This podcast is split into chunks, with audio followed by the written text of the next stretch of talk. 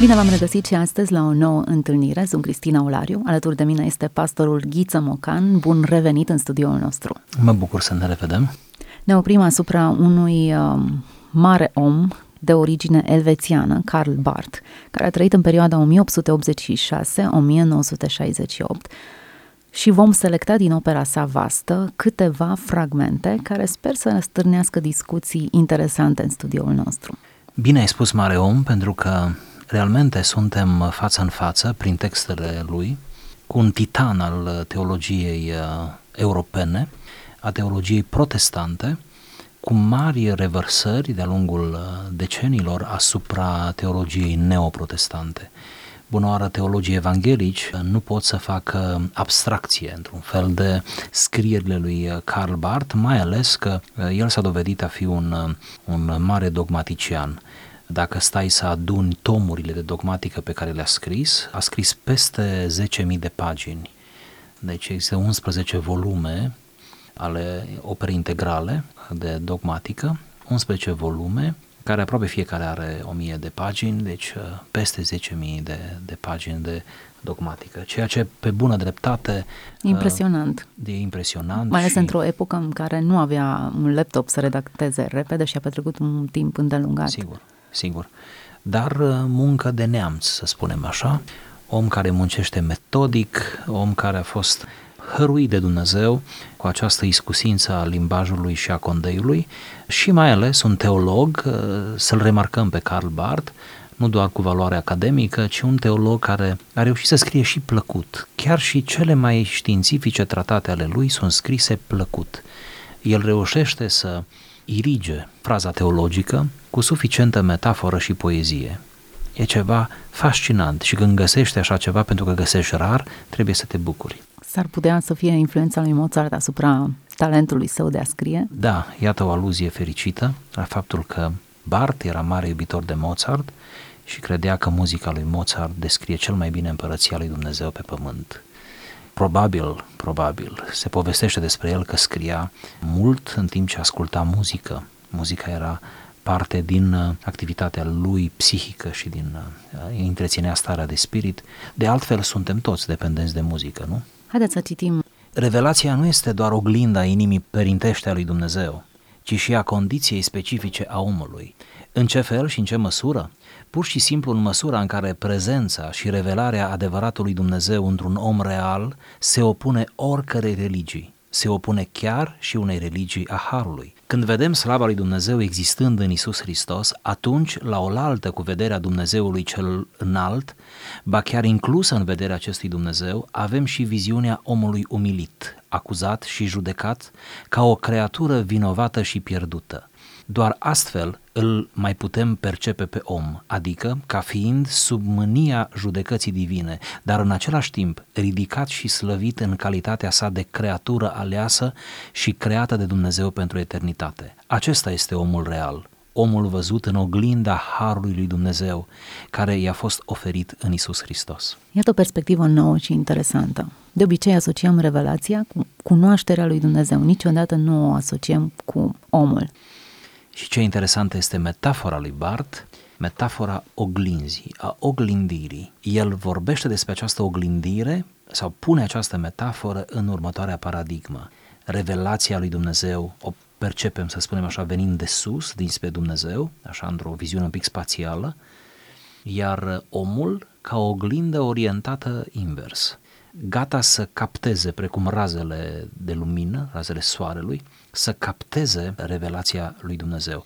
Omul este văzut în acest fragment și în dogmatica lui Karl Barth ca un receptacol unic, ca un recipient unic, ca un primitor al, al revelației, pentru că revelația este pentru om, nu este pentru animale, nu este pentru natură, nu este pentru spațiul uh, acesta vast al universului, ci este pentru, pentru om. Deopotrivă, spune el, revelația nu este doar o oglindă a inimii părintești a lui Dumnezeu, ci și a condiției specifice a omului. Revelația se justifică și are finalitate doar atunci când este acceptată de om, adică ajunge la destinație. Interesant și în același timp de neînțeles. Revelația lui Dumnezeu se opune chiar și unei religii a Harului? Protestant, protestant. Dar aici până este unde? o subtilitate. Aici este o subtilitate frumoasă a lui Karl Barth, bună problemă ridicată. Ce vrea să spună el? De fapt, aici este o chestie inductivă. Vedeți cum curge fraza. Zice, revelarea adevăratului Dumnezeu într-un om real, adică în Hristos, se opune oricare religie, adică sparge paradigma religiei, pentru că toate religiile în afară de creștinism presupun o orientare dinspre om spre Dumnezeu, nu? Păgânismul antic însemna de fapt să-ți creezi atâția zei de câți ai nevoie ca să-ți depășești fobiile, nu? Și atunci uh, zei erau niște constructe mentale ale omului. Omul are nevoie să știe că există o forță superioară, iar dacă ea nu există sau dacă n-a găsit-o, și-o creează. În acest context, prin faptul că în creștinism Dumnezeu se întrupează, sparge paradigma clasică a religiei. Din cauza aceasta, Karl Barth credea, și n-a fost singurul, că e impropriu chiar să numești creștinismul o religie, deși noi îl numim în mod convențional, dar în uh, esența lui e impropriu să numești religie. Pentru că religie vine de la uh, latinescul religare, să relegi relația omului cu Dumnezeu. Pe când câtă vreme creștinismul presupune sau se clădește pe întruparea lui Dumnezeu, conceptul de religie este spart, făcut țăndări, el nu mai corespunde, este cu totul altceva. Aici este noutatea, caracterul inedit al creștinismului. Chiar la începuturi, în primele secole, s-a imputat creștinismului de către detractorii săi că este nou, este prea proaspăt, este prea necopt, și a fost foarte greu să înțeleagă acei detractori și împotrivitorii să înțeleagă că de fapt creștinismul nu se revendică, iată, prin uh, tradiția sa, nu se revendica prin așezarea sa istorică, ci se prezintă, nu, se revendică prin uh, caracterul lui unic, da? care se bazează pe întrupare. În acest context spune, se opune oricare religii, se opune chiar unei religii a Harului, oricare ar fi ea.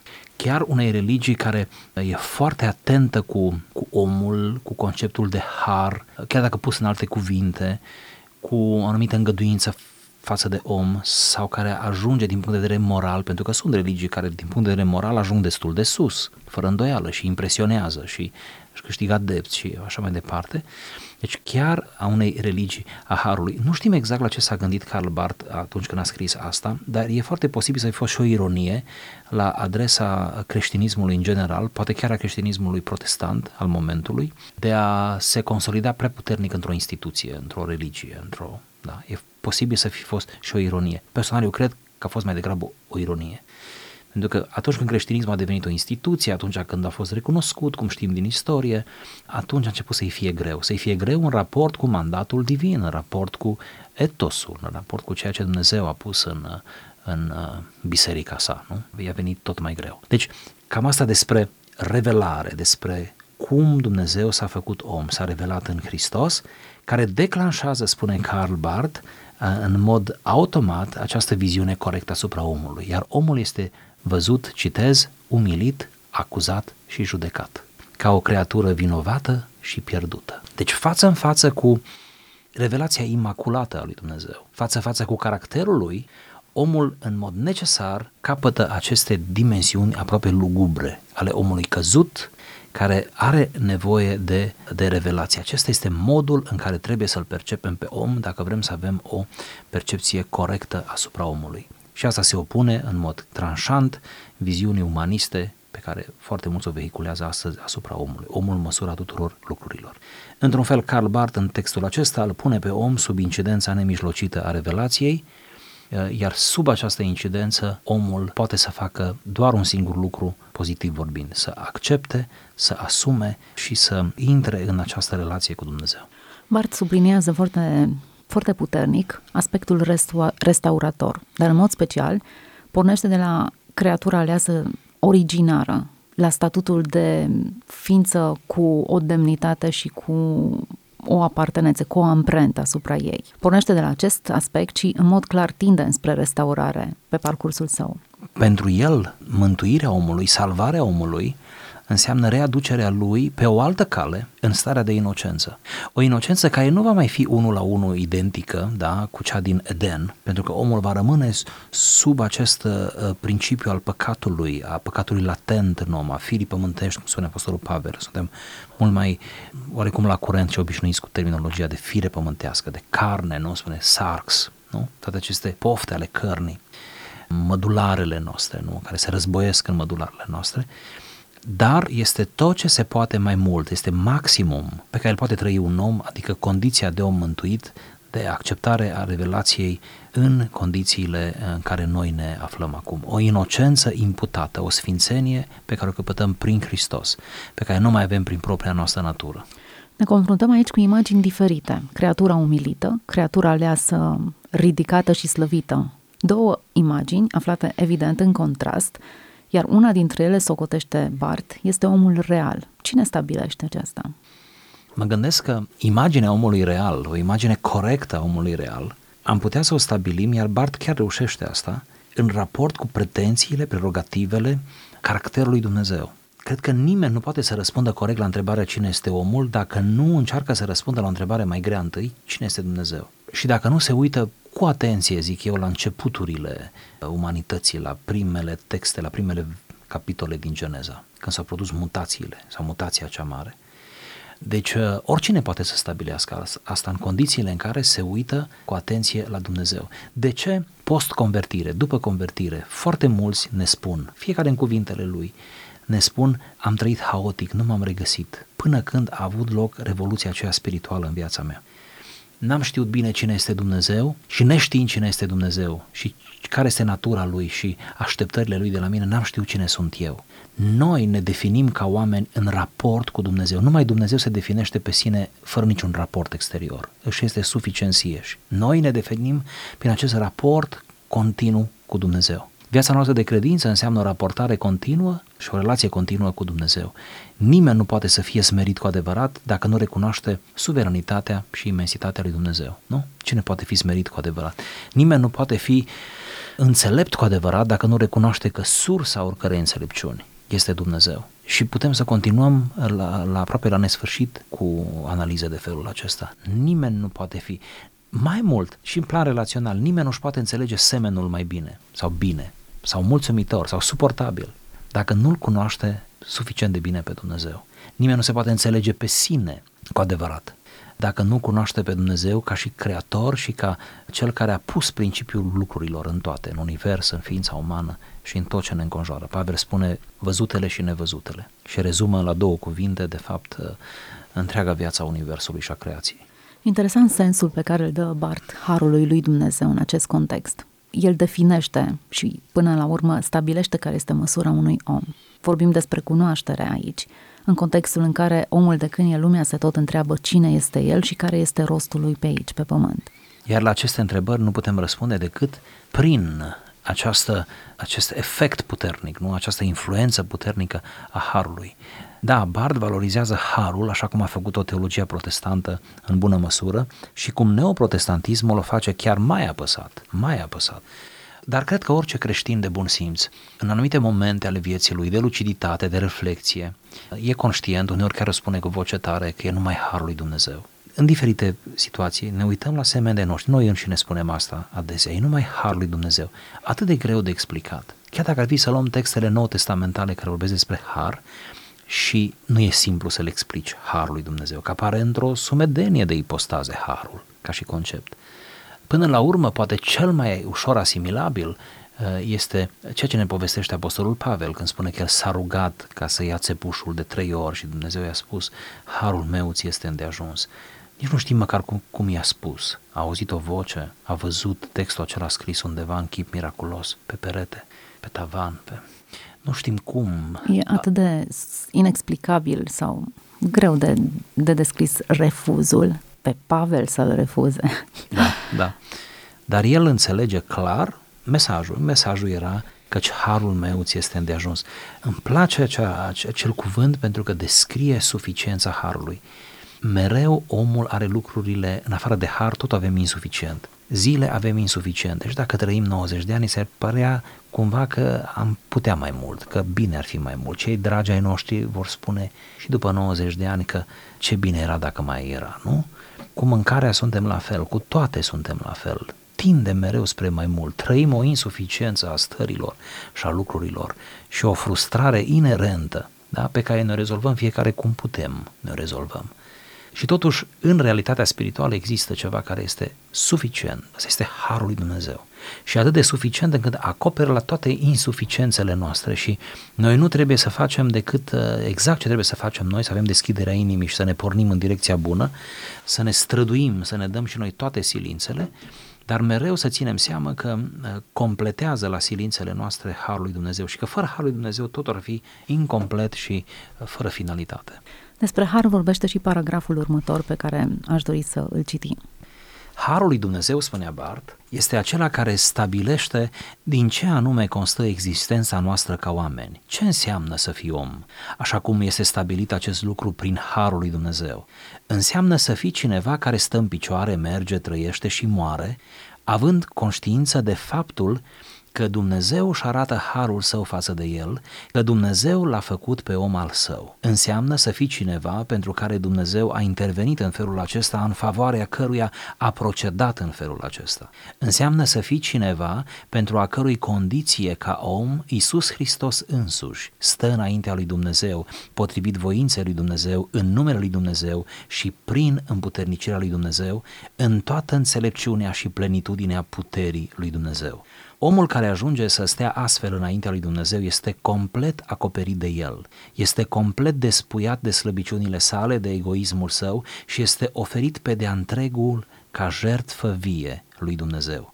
Prin aceasta însă el obține sfințenia și slava de plină. Ei, aceasta îmi place întru totul. Omul despuiat complet de slăbiciunile sale, de egoismul său, oferit pe de întregul ca o jertfă vie, cu adevărat, e poezie aici, dincolo de teologie. Aici se atinge maximum.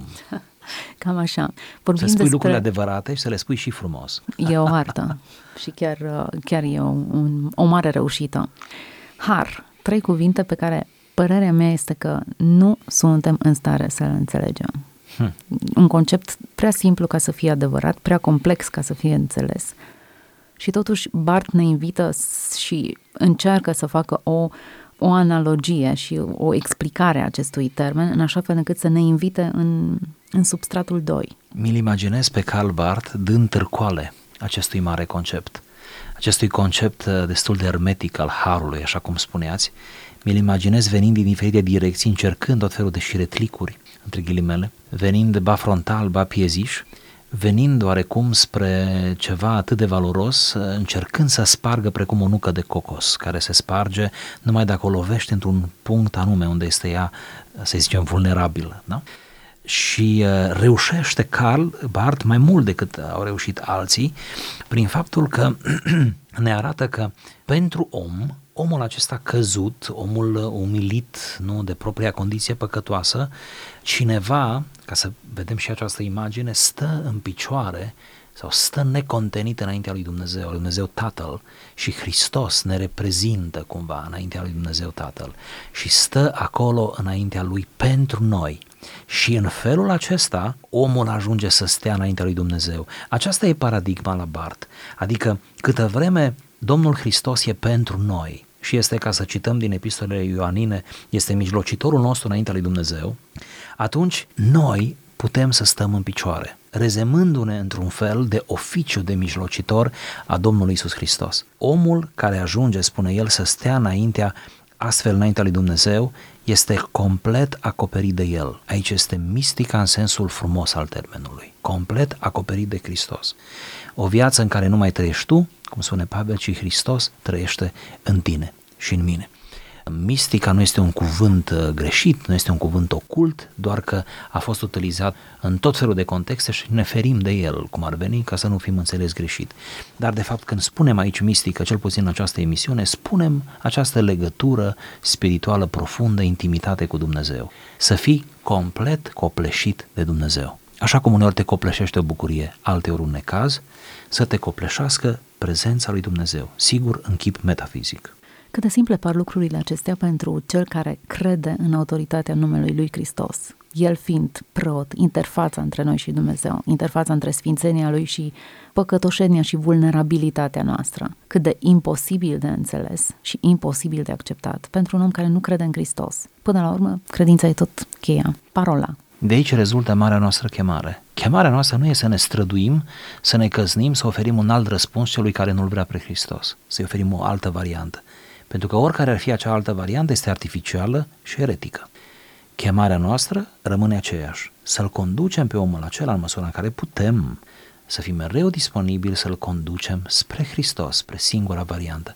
Creștinismul e o religie, ca să folosim, nu convențional, o religie grea, creștinismul autentic, creștinismul trăit, pentru că nu-ți oferă decât o singură variantă. Orice altă religie, și nu avem acum timp să explicăm, poate fi interesant cândva să vorbim despre câteva religii cunoscute, așa ca să vedem o viziune comparativă, orice altă religie oferă scăpări sau cum să spun, oferă alternative sau îți lasă anumite alternative mai mult sau mai puțin afirmate.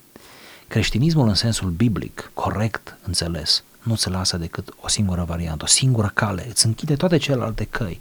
Și când dai să apuci pe o altă cale decât Hristos, creștinismul, uh, prin doctrina lui, nu, se aprind toate ledurile și spune, hei, se aprind avariile, nu ești bine, nu ești pe o... Chiar dacă tu te simți confortabil, chiar dacă tu spui, lasă-mă să încerc. Olcar Bar tocmai asta spune, asta încerca el să facă. În teologia lui și a urmașilor lui, el, el a pus bazele unui curent în teologie, se numește neortodoxie, nu are legătură cu Biserica Ortodoxă, ci doar cu conceptul dogmatic ortodoxie.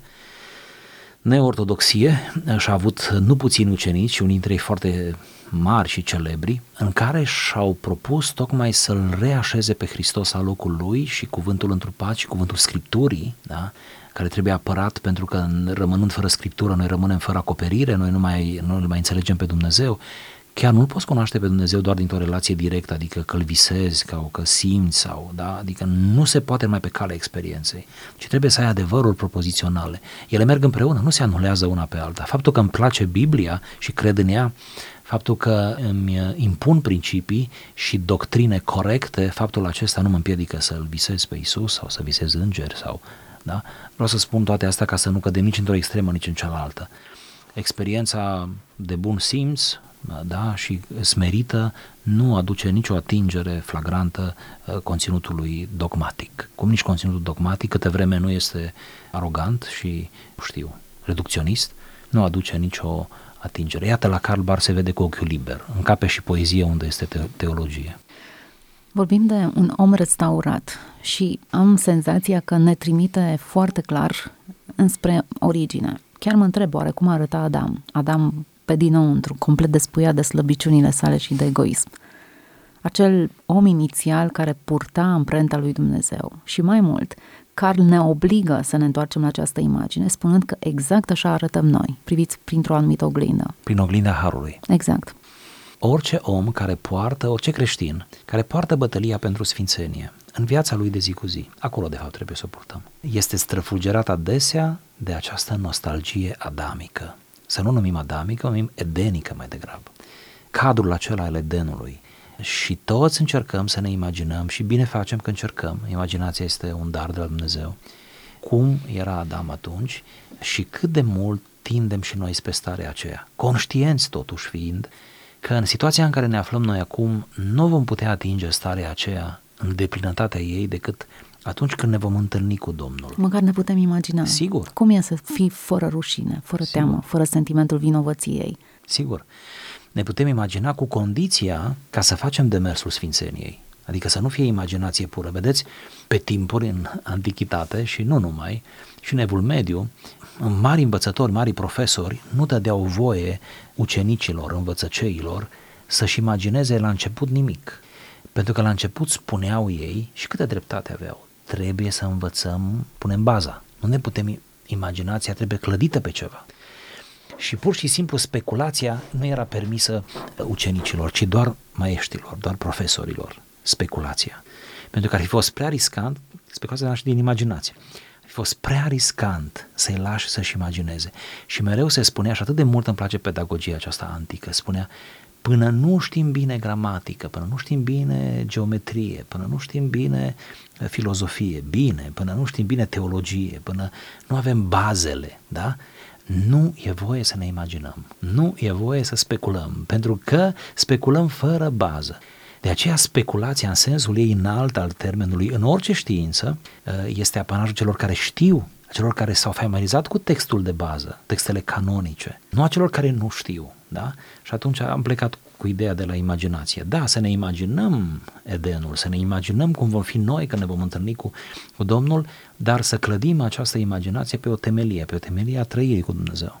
Suntem uh, aproape de finalul acestei discuții. Încă ne-am ajuns la dispută și aș vrea să încheiem în această notă de sfințenie și slavă de plină pe care o obții într-un prezent foarte actual. Ne vine greu să ne gândim la acești termeni într-un prezent. Întotdeauna îi asociem cu viitorul, atunci când îl vom vedea pe Hristos, vom fi ca El. Însă El mută timpul și dacă traducerea respectă în tocmai timpul folosit, le mută pentru aici și acum. Ceva care ne schimbă și raportarea noastră și percepția vis-a-vis de aceste adevăruri. Unul dintre viciile conceptuale ale creștinismului contemporan, inclusiv evanghelic sau poate cu precădere evanghelic, este că aproape tot ce este frumos în sensul de sublim împingem într-o altă realitate și în viitor, în viitorul acela al lui Dumnezeu care ne-a pregătit și nouă. Există această tendință să legăm mai degrabă sfințenia de zi cu zi de o anumită oropsire, corvoadă, greu, suspin, să ne încărcăm la un moment dat artificial, gratuit, cu mai multă suferință decât e cazul, da? și să ne refuzăm bucurii aici sau stări de bine sau slavă. Slavă în sensul acela, frumos, înalt, nu aroganță, ci faptul că Dumnezeu uneori chiar ne proslăvește și aici, într-un anumit Am fost creați pentru slavă, doar atât că am schimbat sensul sigur, acestui termen. Sigur. Și putem să atingem uh, aceste momente de, în care Dumnezeu își coboară slava peste noi aici pe pământ. De altfel, El ne dă aici pregustări, ne dă aperitiv pentru ceea ce ne va, ne va servi dincolo. Și atunci ar trebui să facem un exercițiu fiecare zi și să aducem o parte din, uh, să transferăm o parte din bucuriile din cer, zic așa, aici la noi pe pământ, să le regăsim în viața noastră în fiecare zi și dacă ne uităm cu atenție, dacă suntem suficient de înțelepți și de atenți, vom vedea că în fiecare zi găsim frânturi din slava lui Dumnezeu în existența noastră. Aceea uneori monotonă, efemeră, încălcită, aceea cu uneori cu suferințe, alteori cu bucurii, dar să le primim toate. Să nu fim atât de aroganți încât noi să vrem numai cerul și să nu ne achităm cu demnitate de sarcinile și de să ne trăim frumos viața aici pe pământ, frumos ca în timpul zilei, spune Pavel. Ne oprim astăzi aici. Iată că am încheiat o discuție despre un teolog elvețian care a scris peste 10.000 de pagini în uh, secolul 20, un om cu o dogmatică interesantă. Nu am uh, nici vorbă să fi trecut prin toată dogmatica sa, însă puțin o felie din teologia sa a dus, iată, și uh, discuții profunde, dar și poezie. Le-am combinat astăzi pe amândouă într-o emisiune care sperăm că v-a prins bine și v-a stârnit puțin mintea ați început să gândiți împreună cu noi. Cu noi a fost astăzi pastorul Ghiță Mocan. Ne reauzim data viitoare. Până atunci, toate cele bune!